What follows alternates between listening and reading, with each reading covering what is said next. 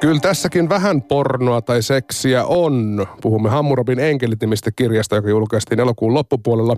Suomen suurlähetystön työntekijä katoaa Kroatiassa. Paikallinen poliisi ei etene tutkimuksissaan ja Suomesta asiaa selvittämään lähetetään puolustus, äh, puolustusvoimien erityisasiantuntija Daniel Kuisma.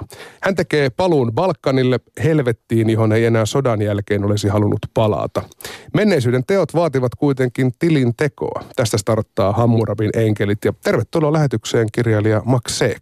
Kiitos kovasti, että sain tulla. Esikoiskirja julkaistiin siis viime kuun lopulla. Millä on taiteilijaelämä maistunut tähän mennessä? tota niin, niin, joo, ihan erittäin hyvältä. Siis vastaanotto on ollut tosi jees, mikä on ollut mulle henkilökohtaisesti iso asia, koska totta kai jännittää, kun ei ole ennen kirjoittanut ja tai julkaissut. Ja, ja tuota, se, että nyt ensimmäinen sai näinkin hyvän, hyvän ja innostuneen ennen kaikkea vastaanoton nimenomaan lukijoiden keskuudessa, niin se on, se on tosi iso juttu. Mutta kyllä myös kirja, kirja-alan ammattilaista on luoka tästä innoissa. Joo, kieltämättä. Siis, siis antaa, että hyvin, kun tämä on kuitenkin siis niin kuin genrenä semmoinen tämä trilleri, että tällähän ei niin kuin haeta mitään, mitään niin kuin maailmaa mullistavaa filosofiaa tai totuutta. Että, että tämä on nimenomaan, niin kuin mä itse aina ajatellut, että tämä on hyvää viihdettä ja siinä sivussa voidaan tökkiä vähän semmoisia niin kuin kipeämpiäkin aiheita, niin kuin tässä on tämä, just tämä Jugoslavia hajoamissota keskeisenä teemana. Sä oot siinä mielessä ajalle tyypillinen esikoiskirjailija, että sulla on jo päivätyö. Joo. Sulla ei ole kaikki yhden kortin varassa, niin millainen sun tausta kirjoittamisen ulkopuolella on? Tota, mä oon siis rahoituksen, tai mä oon opiskellut rahoitusta viimeksi, viimeksi Sveitsissä ja, tota, ja, ja, ja mä oon ollut pankissa vähän aikaa töissä, vähän yli vuoden verran. Ja sitten mä muistan ta, niin kuin tajunneeni, että, että ei se välttämättä ole se numeron pyörittely mua varten. Mun on pakko vähän hakeutua vähän, vähän enemmän tämmöisen niin kuin luovan työn pariin. Ja 2009 vuonna perustettiin muutaman kumppanin kanssa tänne markkinointitoimisto Pitäjänmäessä ja, tota, ja, ja, ja, sitä meni sitten muutama vuosi sen, sen myynti, myynti- ja markkinointihommia tehdessä ja – viimeisen, viimeisen, muutaman vuoden sitten, tai viimeisen muutaman vuoden mä oon sitten tota, tehnyt myynnin ja asiakaspalvelun koulutushommia ja muun muassa sitten käsikirjo, käsikirjoitushommia tuommoiselle videoviestintäyritykselle. Eli vähän tämmöistä niin tilkkutäkkiä, mutta kyllä tässä on niin päivät, päivät saanut menemään. Ja, ja, ja, kirjoittamiseen liittyen on ehkä just tämä käsikirjoitushomma ollut kaikista lähinnä. Mutta se ei sitten riittänyt jotenkin tyydyttämään tarinankerronnan himoa. Ei, ei riittänyt. Että tota, että kyllä siinä on aina ollut taas takaraivossa, että jotain pitäisi nyt sitten luoda. Ja, ja, tota, ja niin kuin taiteilijan varsinaisen, sanan varsinaisen merkitys, mä en, en, en niin kuin näe itseäni taiteilijana, vaan pikemminkin sillä tavalla, että jotain, jotenkin pitää kanavoida se halu tuottaa tekstiä, tuottaa tarinaa. Ja sitten mä mietin alusta asti, että mitenkään mä saisin sillä tavalla kanavoitua, että tässä olisi edes pieni chanssi, että mä voisin elättää itteni tällä, tällä niin kuin kirjoittamisella. Niin, siinä, siinä se ekonomi iski No vähän, ja tämä on vaarallista sanoa näin, että ettei mene tähän niin, kuin niin sanottu kaupallisen puolelle liikaa. Et toki mä siis en tee kompromisseja, kyllä mä haluan kirjoittaa oman näköistä ja se story pitää olla just semmoinen kuin mä haluan, mutta mut sitten taas niin jos, jos, jos liikaa, vähän niin kuin liian diippiä mä en halunnut myöskään tehdä. Että kyllä se, se oli niin kuin kuitenkin sit isolle yleisölle tehty.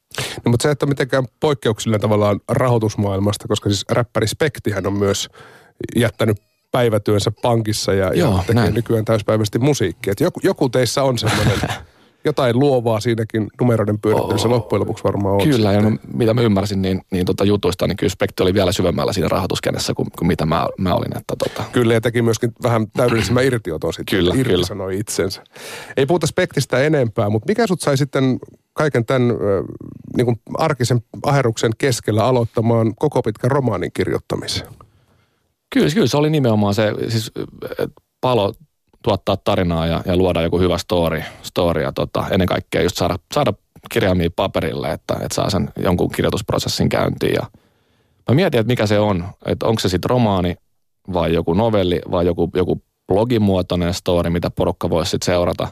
Että se ei ollut niinku suinkaan ihan selvää, että siitä tulee niinku täyspitkä romaani, tällainen thrillerimuotoinen, mutta, mutta kyllä se aika äkkiä sitten huomasin, että kun se story lähti siitä lohkeamaan, niin että, että tästä voisi tulla ihan tämmöinen niinku – Stig Larsson-mainen, jos nyt näin voin, voin rohkeasti sanoa ihan senkin takia, että hän on iso esikuva, niin, niin tota thrilleri. Ja, ja sitten jotenkin se tarina rakentuu ja aika äkkiä mulle sitten selvisi, että helvetti, kyllä mä, anteeksi, niin kyllä mä haluan tästä niin kuin se tehdä tämmöisen niin kuin ihan oikean romaanin. Hammurabin enkelit, se tapahtuu paljolti tuolla Bosnian, äh, anteeksi, äh, Balkanin niemimaalla ja, ja Kroatiassa. Ja jos mä ihan väärin ymmärtänyt, niin myöskin itse kirja sai ensimmäisen sykäyksensä nimenomaan Kroatiassa. Millainen, millainen tapaus se oli? Joo, me, me oltiin siis kolme vuotta sitten, aika tarkalleen, tai tuossa kolme vuotta sitten kesällä, niin lomalla siellä silloin se tyttöystä nykyisen, nykyisen vaimon kanssa. Ja, tota, ja, ja silloin mä ihan siis suoraan kyllästyin istua auringossa. Me oltiin pari päivää siihen hengailtu ja mä sanoin, että nyt mä kyllä, nyt mä niinku teen sen. Mä olin puhunut vähän, vähän siitä jo, että nyt mä jossain vaiheessa alan kirjoittaa jotain. Menin hotellihuoneeseen ja tota, läppäriä siellä aloin rouhimaan. Ja, ja tota, silloin tosiaan Dubrovnikissa, Kroatiassa, kun oltiin lomalla, niin jotenkin se tuntui luontevalta sit aloittaa se story siitä hotellista, missä me oltiin. Ja, ja tavallaan sillä kuvailulla, että mä kuvailin sitä allasaluetta ja vähän sitä muutenkin sitä hotelliaulaa. Ja, ja silloinhan mulla ei ollut vielä ajatustakaan, mitä se kehittyy. Pari päivää sen jälkeen niin me käytiin Bosniassa ihan, ja siis me kierrettiin siellä oppaankaan ja, ja tota, opas kertoi kaiken näisiä sotajuttuja ja, ja tota, oli, oli niin kuin hyvin henkilökohtaisesti syvällä siinä. Ja tota, silloin mä tajusin ja ekaan kertaa, niin kuin, että itse on sellainen kolmekymppinen kaveri. Ja, ja ei välttämättä ole niin kuin ikinä ajatellut, että 20 vuotta sitten on niin kuin ihan täysrähinä päällä ollut Euroopassa. Niin kuin noinkin lähellä, niin kuin Kroatia, Bosnia, Serbia – ja tuota, silloin mä ajattelin, että tämä on aika, niin kuin, mä makea on väärä sana, kun on kyse niin kauheasta asiasta, mutta, mutta niin kuin mielenkiintoinen, kantava punainen lanka tähän, tähän niin kuin thrilleriin, että, että tämän ympärille voisi kehittää jotain. Millaisia muistikuvia, sä olit noin 10-vuotias plus miinus jotain silloin, kun, kun Balkanin sota oli kiivaimmilla, niin millaisia muistikuvia sulla on siitä ajasta? Mulla on hyvin vähäisiä, mutta siis mä oon ajatellut ennenkin tätä, joku on varmaan kysynytkin, mutta mulla on siis hyvin selkeät muistikuvia TV-klipeistä, uutisista, missä, missä niin kuin jengi vetää verkkarit päällä sateisessa kelissä siellä montuissa, että tosi vähän. Ja sitten sit kuitenkin, mä muistan, että ei siitä ole koskaan sen jälkeen oikein puhuttu, koska ei ole mitään henkilökohtaisia siteitä alueelle. Että jos totta kai olisi joku perhe tuttu tai kaveri, niin se olisi paljon niin kuin lähempänä sit sydäntä, mutta, mutta ehkä se sen takia on unohtunut ja mä en usko, että niin kuin mun ikäiset tai edes vähän vanhemmatkaan niin, ja etenkään nuoremmat, niin, niin on, ajattelee sitä, että mitä tuo Krimin kriisi vaikka, niin tota, sehän on siis ihan yhtä lailla niin kuin tuli yllätyksenä, mutta sitten samaa hengenvetoa voi sanoa, että eihän se niin, niin kummallista, että kyllä tuossa 20 vuotta sitten oli isompikin tappelu. Niin, silloin tehtiin niin karua kuin se onkin, niin etnisiä puhdistuksia. Kyllä, kyllä joita luulin, että ei Euroopassa enää toisen maailmansodan jälkeen pääse syntymään, mutta niin vaan kävi. Nimenomaan. Mulla on jotenkin mieleen taas, mä osoin muutaman vuoden vanhempi, niin Sarajevon piiritys, okay, joka joo. kesti ja kesti ja kesti ja tarkka ampujat siellä kukkuloilla. Että kyllä se jonkinlaisen jäljen on jättänyt. Plus tietenkin siihen aikaan tuli aika paljon pakolaisia siltä alueelta Suomeen. Eli Ky- kyllä, kyllä. se tuli myös meitä lähelle. Se on totta. Miten tuttu tämä seutu oli sulle ennen tätä matkaa, kun, kun nämä ideat sait? No se ei ollut. Se ei ollut. Mä oon sitten käynyt kerran vielä uudestaan Dubrovnikissa, mutta, mutta koko toi niin kuin vanha Jugoslavia, toi Balkani, niin oli, oli aika semmoinen niin kuin vähän kartallakin vähän sellainen mystinen. mystinen. Totta kai Kroatia ehkä futiksesta oli jo, jossain määrin tuttu, mutta muuten niin ei, ei, ei. Ja sitten tota, ihan siis tosi positiivinen yllätys kaiken kaikkiaan, millainen alue se on nykyään. Että siis Kroatia on ihan huippupaikka lomailla ja, ja sitten tota, Bosniassakin niin, niin, niin, ja Montenegro ja muut, niin ne on ihan, ihan huikeita paikkoja käydä. Et toki sitten just Bosnia on vähän karumpi, karumpi noin niin kuin luonnoltaan, ja, kun se on rannalla. Mm. Ja siellä on niitä, niitä miinojakin vielä ympä, ympäriinsä, että siellä ei saa käydä kävelemässä metsissä. No se vähän voi hidastaa tuota patikointia, mutta tota, Maxe, kun, kun siis kirjoitit silloin siellä lomalla, niin päätyykö siitä sessiosta tavallaan tähän lopulliseen kirjaan sitten paljon, paljon materiaalia? Kyllä mä, kyllä mä sanoisin, että se, se, mitä mä lomalla kirjoitin, niin siis se oli varmaan vaan niin kymmenen sivua. Että sen viikon aikana. Ja se oli varmaan kaikista nopein tahti, mitä mulla on koko sen prosessin aikana ollut se alku. Että se oli niin kuin vimmassa ja kiimassa tehty, tehty kymmenen sivua. Et, ja se kyllä kokonaisuudessaan, siis totta kai kustannustoimittajan kanssa sitten käytiin saksien kanssa läpi, että, että siellä oli paljon turhaakin muutama, muutama, muutama sivu varmaan sit niinku sitten yhteensä karsittiin. Mutta mut kyllä se, se, pitkälti on kyllä siinä kirjassa, mitä mä siellä kirjoitin. Niin, se hotelli, jota kirjassa Joo. kuvataan, on se, missä te olitte silloin. Kyllä, kyllä. Ja taitaa olla huone, huone numerokin taitaa olla sama, missä, missä yksi myös käy kuolenkamppailut siellä. Että. Eli aika lähelle tullaan. No siis tota, ää, niin kuin tässä on jo mainittu, niin tämä Bosnian sota on semmoinen aika vahva kehystarina tässä kirjassa. Niin miten paljon teit ää, taustatyötä näitä lukuja varten, jossa kuvataan sodan loppuvaiheen tapahtumia? Kyllä mä tein. Se sanotaan, että se on niin hirveän helppoa nykyään, että kyllä mä nostan hattua kaikille, jotka on vaikka Mika Valtarit ja muut, jotka on niin kuin ennen ja se reilusti ennen nettiaikaa pystynyt tuommoista tutkimusta tekemään, mutta, mutta tota, ei siinä muuta kuin Google, Google laulaa ja kyllä mä, mä tykkään siitä, että yksityiskohdat pitää kutinsa. Mutta kuten sanottu, niin se on aika helppoa, että jos vaikka vali, niin kuin nyt nykyään, että jos vaikka valitaan tuosta joku tapahtumapaikka, niin ei muuta kuin Google auki ja kartaan, mikä lintu laulaa siellä ja mitä puita siellä on ja Mapsista nähdään vielä, että, että niin kuin vähän millaista niin kuin millaista aluetta. Että, kyllä joka kohta, mitä kirjassa kuvataan, niin mä oon mennyt niin kuin Street View Google Mapsilla katsoa, että mitä siellä tapahtuu oikeasti. Ja se on ihan niin kuin silleen kunniaa se itselle, että ei kaikkea ei keksi, koska kyllä tuosta fiktiivisessä, tai kun fiktiossa, niin väkisinkin sitten suurin osahan on ihan niin kuin mielikuvituksen tuotetta. Mutta jotkut paikat ja tapahtumat, etenkin just tämmöiset niin kuin sotaan liittyvät päivämäärät ja tota, näin, niin kyllä mä mun mielestä se on ihan hienoa, että, tai ihan, ihan suotavaa jopa, että ne on, ne on jossain määrin oikein. Ihmiset tietenkin rakastaa bongata virheitä, varsinkin e- esikoiskirjasta, mm. niin joku, joko on tullut palautetta, että... No ei ole, ei ole vielä, että ihan varmasti siis, vaikka tuommoista kirjaa käy mäkin olen varmaan sata kertaa lukenut sen enemmän tai vähemmän valmiin versioon. Niin on myös kustannustoimittaja ja varmaan tota, oikolukijat ja muut. Että kyllä siellä varmaan jotain löytyy, mutta ei ole vielä. Ja kyllä mä, toki sitten jos joku löytää, niin, niin se on hienoa. Sitten saadaan seuraavan painokseen korjattua. Mutta, mutta kyllä, me, kyllä me aika hyvä duuni ollaan mielestäni tehty. Että mitään tosi räikeitä sinne ei. Ei, mutta niin kuin leffoissakin, niin kyllähän antaa ne jotain epäjohdonmukaisuuksia saattaa jäädä. Että... Nimenomaan taiteilijan vapauksia. Kyllä. Meillä on puhe iltapäivässä verran esikoiskirjailija Max Seek ja Hammurabin enkelit on tämä kirja, joka julkaistiin viime kuun lopussa. Se on melkoinen järkäle.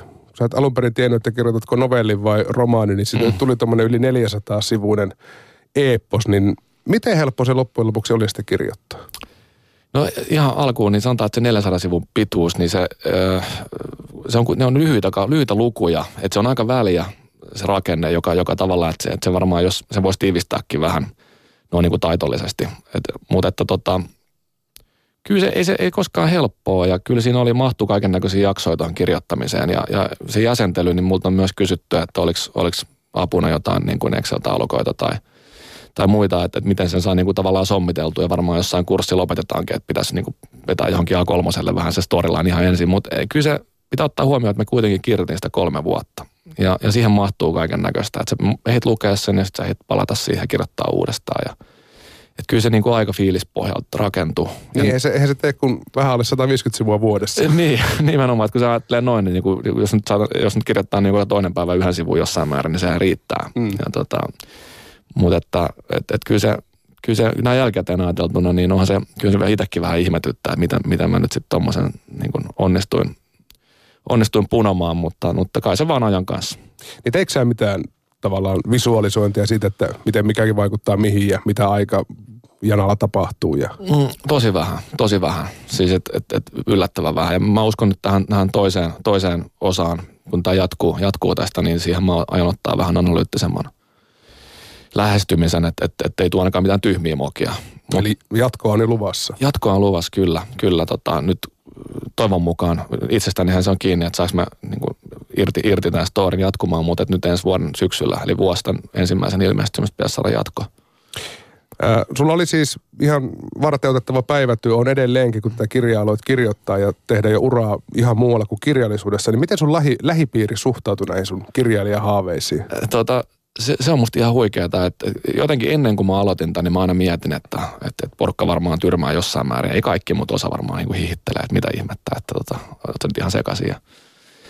Mutta ei kyllä kukaan. Siis, siis aidosti, mulla mä oon sillä tavalla niin kuin onnekkaassa asemassa, että on, on huikea ystäväpiiri ja läheiset ihmiset ja kaikki on, niin kuin aidosti kaikki on alusta asti sanonut, että hei wow, että et, et, ja on tiennyt vähän, että tämä on se, mitä mä haluan tehdä.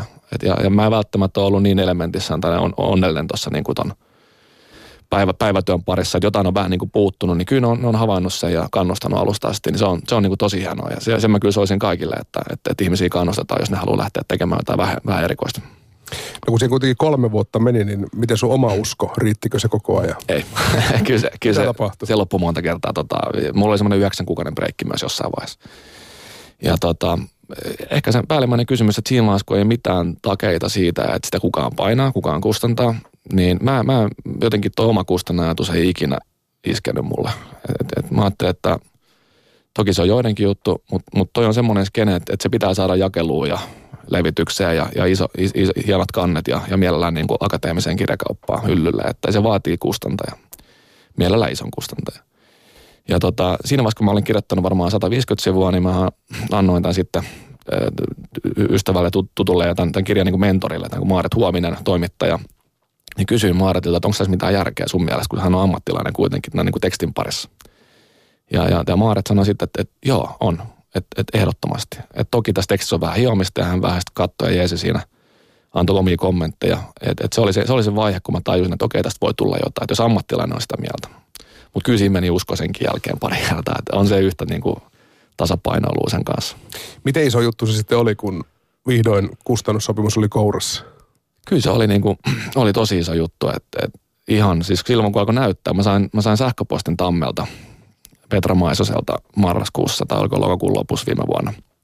Ja kun mä luin sen, että hei, että käsikirjoituksessa näyttää lupaavalta, niin kyllä mä sanoin, että niin kuin sydän hakkas ihan 1500. Että se oli tosi iso juttu ja, ja siinä on kuitenkin se kaksi ja puoli vuotta siinä vaiheessa niin kuin työstetty. Ja, ja vaan niin kuin ainoa mitä on ollut on se toive siitä, että joku sen kustantaa ja johonkin se päätyy, niin, niin ihan superiso juttu. Miten paljon sitä sen jälkeen vielä ruvettiin muokkaamaan?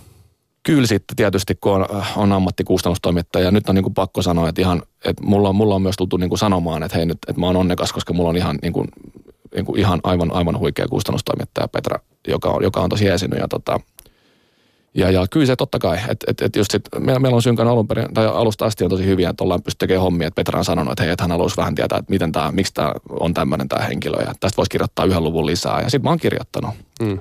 Että ne on ollut semmoisia, toki mä voin sanoa myös, että, että on eri mieltä, mutta on ollut niin hyviä kommentteja, että ei ole kauhean monta kertaa tarvinnut. Että, että toki se on elänyt ja, ja kehittynyt. On se, on se siis parempi nyt kuin mitä se oli silloin, kun mä tuppasin ensimmäisen kerran Tammille sen kirjan. Maari Tuovinen siis mentoroi sua niin kuin tekstin ja varmaan tarinan kanssa jonkin verran, mutta minkälaisia muita apuja, ihan ihmis, ihmisapua, jos Google jätetään pois, niin makseek, minkälaisia kontakteja käytit? No käytin monenlaisia, siis ystäväpiiriin kuuluu, ja tämä menee sama, samaan tähän, niin että et, et hienoa, että on näin, niin tota, poliisia ja, ja tota, lääkäriä, juristia, rahoitusalan ammattilaista, joku vähän hämärämpikin jätkä saattaa kuulua. Ja sillä tavalla, että pystyy näitä eri, eri tota, yksityiskohtia vähän niin kuin luetuttaa, että onko tämä onko tämä realistinen. Ja esimerkkinä nyt, että mil, vaikka miltä ampumahava näyttää, niin, niin tämä lääkäri, lääkäri tota, Autto kertoi, että okei, sitten mistä mä aika ylpeä, niin yllättävän hyvin niin kuin lonkalta sai yleensä ensin tehtyä ne ja sitten sit vähän hiottiin yksityiskohtiin. Mutta tosi, tosi hienoa, että on, on ollut konsultteja. Näyttääkö se erilaiselta kuin elokuvissa? E, joo, itse, itse asiassa näyttää. Että tuota se, to, to, tosin mä elokuva pohjalta, kun en ole ampumahan vaan koskaan onneksi nähnyt, niin, tota, niin tein. Ja, ja tota, aika pitkälti itse asiassa. Kyllä nämä leffat on siinä mielessä niin nykyään aika tarkka. Tätä on nyt jo ehditty hehkuttaa niin kuin kansainvälisen tason thrilleriksi, mutta minkälaisia esikuvia sulla oli, kun lähdit tätä kirjoittamaan? No mulla on aika selkeästi, esimerkiksi Stig Larsson on, on, on tosi iso esikuva ja sitten Junesbu Norjasta on myös semmoinen jotenkin, että, että ne on ehkä ne kaksi ja, ja sitten okei okay, toiselta puolelta sitten tämmöistä vielä toiminnallisempaa joku Dan Brown. Ihan ensimmäinen fanitin joskus Michael Crichton ja he vaan sen takia, että Jurassic Park oli niin maailman paras elokuva. Kävin katsoa kolme kertaa leffassa joskus junnuna se. Ja, ja tota, mutta et, et just nämä, niin nämä Nordikit, nämä Nesby, Larsson, Jens Lapidus, Lars Kepler, niin, niin ne on niin tarinan kerro, tai niin kuin tarinallisesti niin ihan, tosi ihan omalla, oma, omalla tasolla ja, ja, niitä mä oon katsonut ylöspäin, että mä oon lukenut kaikki heidän kirjat ja tota, tai ainakin pitkälti kaikki ja, ja tota, siinä on ollut esikuvia kyllä. Tämän kirjan eräänlainen päähenkilö on siis Daniel Kuisma, joka lähetetään tutkimaan kadonneen suomalaisen lähetystyöntekijän siis katoamista Kroatiaan, niin kerro vähän, minkälainen päähenkilö Daniel Kuisma on? Tota niin, niin ihan äkkiseltä pakko sanoa, että, että kun mä aloin kirjoittaa Danieliin, niin jotenkin mä, jostain syystä mulla tuli heti ensin Samuli Eilman niin kuin, niin kuin verkkokalvoille. Ja sitten se on, se on siitä jatkunut, että jos siitä tehdään leffa joskus, niin, niin ehkä, ehkä Samuli suostuu näyttelemään. Mutta Daniel Kuisma on, on tota, tämmöinen niin kuin vähän menneisyyden huonojen valintojen tahrima henkilö, joka on kuitenkin pohjimmiltaan hyvä niin kuin mun mielestä tämmöisen kirjan – hyvän päähenkilön pitää ollakin. Et siihen pystyy samaistumaan, mutta et, et hän ei ole suinkaan täydellinen, koska mua, mua itse Henkko tärsyttää kaikki täydelliset sankarit. Ja, ja ehkä tästä taas näkyy just, että kun miettii Juun Esbön kirjoja, niin siellä on alkoholisti rikosetsivä ja, ja sitten on esimerkiksi vaikka jossain siltasarjassa on, on autistinen tota, rikosetsivä. Että et aina tämmöinen vähän niin kuin trendi ehkä, että, hän, että siihen niin kuin saadaan joku heikkous mukaan, mikä musta aika makeata, koska musta sen epätäydellisyys hahmoissa on aika hienoa. Niin ja sitten kun tätä lukee, niin menee aika pitkälle niin kun tajuaa, että ketkä tässä nyt onkaan hyvien puolella ja ketkä on tavallaan niitä pahiksi, kun ne ei ole niin selkeästi rajattu. Oo, eikö just näin. Ja se on tarkoituskin. Ja, ja, ja ehkä semmoinen niin kuin yhteen lauseeseen kiteytettynä, niin mun mielestä kaikissa niin kuin hyviksi on puolella jotain pahaa ja, ja jopa pahiksi voi olla jotain hyvää. Että, että semmoinen niin kuin mustavalkoisuus ja absoluuttisuus, niin, niin ne on musta aina vähän, ne ei ole todellisuutta. Kuisma on siis tietynlainen päähenkilö, mutta kuka on sun lempihahmo tässä kirjassa? Kenen tarina oli kaikkein herkullisinta kehitellä? Oh, kyllä se varmaan on Antonio Franza. Et, et siinä on semmoinen italialainen herrasmies, joka on, on niin ikään nähnyt sotaa ja sitten sodan kautta värväytynyt gangsteriksi. Mutta mut et, vähän sama kuin Sopranosessa aikoinaan, niin nehän on niinku rikollisia ne jätkät, mutta jotenkin sitten kuitenkin samaistut niihin, koska niissä on myös paljon inhimillisyyttä. Hmm. Ja rikollisetkin käy kaupassa. Rikolliset käy kaupassa ja ne ei ehkä itkee surullisista leffoista ja, ja tykkää eläimistä. Et, et se, se, on, se, on, se on niin yksipiippusta. Lukijana mulle tuli monta kertaa siis mieleen ihan suoraan elokuvakohtaukset ja käsikirjoitukset, miten joku saapuu vaikka huoneeseen. Ja okay. sä olit nähnyt heti Samuli Edelmanin, tavallaan Daniel Kuisman esi, esikuvana, niin, niin miten sä itse visuaalisit näitä kohtauksia? Oliko se niin kuin, leffaa päässä ja kirjoitit paperille? Kyllä, kyllä hyvin paljon. Et tota, mulla on, mä, jotenkin, mä oon alun perin kirjoittanut tämän, tai mä oon koko ajan sen mielessä, leffahomma mielessä kirjoittanut, että, että jos kumpa tästä tehtäisiin elokuva joskus – ja mä sain sen elokuvan, eloku, sen visuaalisuuden siihen, siihen niin kuin kohtauksiin. Ja, ja tota, se, mikä auttaa tässä paljon, niin kuin mä, mä katson paljon leffoja, mä oon hyvin innostunut aiheesta. Ja elokuviin liittyen on vahvasti musiikki. Niin lähes poikkeuksetta, kun mä kirjoitan, mä kuuntelen semmoista musiikkia, mikä liittyy just siihen kohtaukseen. Ja niin kuin taistelukohtauksia, niin, niin tämmöisiä niin kuin Hans Zimmerin jotain, jotain sotajuttuja ja muuta, niin se, se saa mut näkemään se musiikki, miltä se kohtaus näyttää leffakankaalla. Ja sitä kautta sitten taas, niin mä uskon ja mä oon sanonut palautettakin, että ne on aika visuaalisia ne kohdat sitten myös tekstimuodossa. Minkälainen musiikki sitten soveltuu siihen kohtaan, kun vaikka tämä Antonio Franzo makoilee äh, uima-altaalle ja juo sintonikkia? No siinä itse asiassa mainitaan, että hän kuuntelee Arthur Franklinin tota, Little Prayer-kappaletta jonkun, jonkun muun soittamana cover-versiona, jos sinä väärin muista. Ja se, se oli just nimenomaan, joka soi mulla. Itse asiassa soi siellä altaalla silloin, silloin niinä päivinä. Josta Siitä se tuli. perus lounge-musaa. Joo, perus lounge-musaa ja vähän semmoista niin kuin mitään sanomatonta neutraalia. Hissimusiikki. Hissimusiikki, joo. Ää, totta kai kun kirjassa on, on henkilöhahmoja myös tuolta Kroatiasta, niin mistä sä poimit nämä kroatinkieliset nimet? ja, tota, mä taisin googlata, että most common names niin kuin Serbian ja Croatian. Ja, ja, se on kuitenkin no herkki juttu, että siellä on kuitenkin kaiken maailman sotarikollisia, niin mä en halunnut, että tulee mitään hirveän harvinaisia. Mieluummin semmoisia niin kuin tavallisia nimiä, mitä, mitä on mahdollisimman monella siellä, ettei kukaan suutu mulle sitten. Perusvirtaisia. Perusvirtaisia pitkälti ja, tota, ja, ja kyllä, kyllä. Mä, mä googlailin niitä sieltä ja sitten mä sommittelin. Ja toki sitten mä jotain semmoisia saattoi olla, ku, mä, mä googlasin niinku kuuluisia vaikka Kroatia, Kroatteja tai Serbejä ja otin sitten etunimen sieltä sukunimen täältä. Mm. Ne, niille kyllä mitään totuuspohjaa.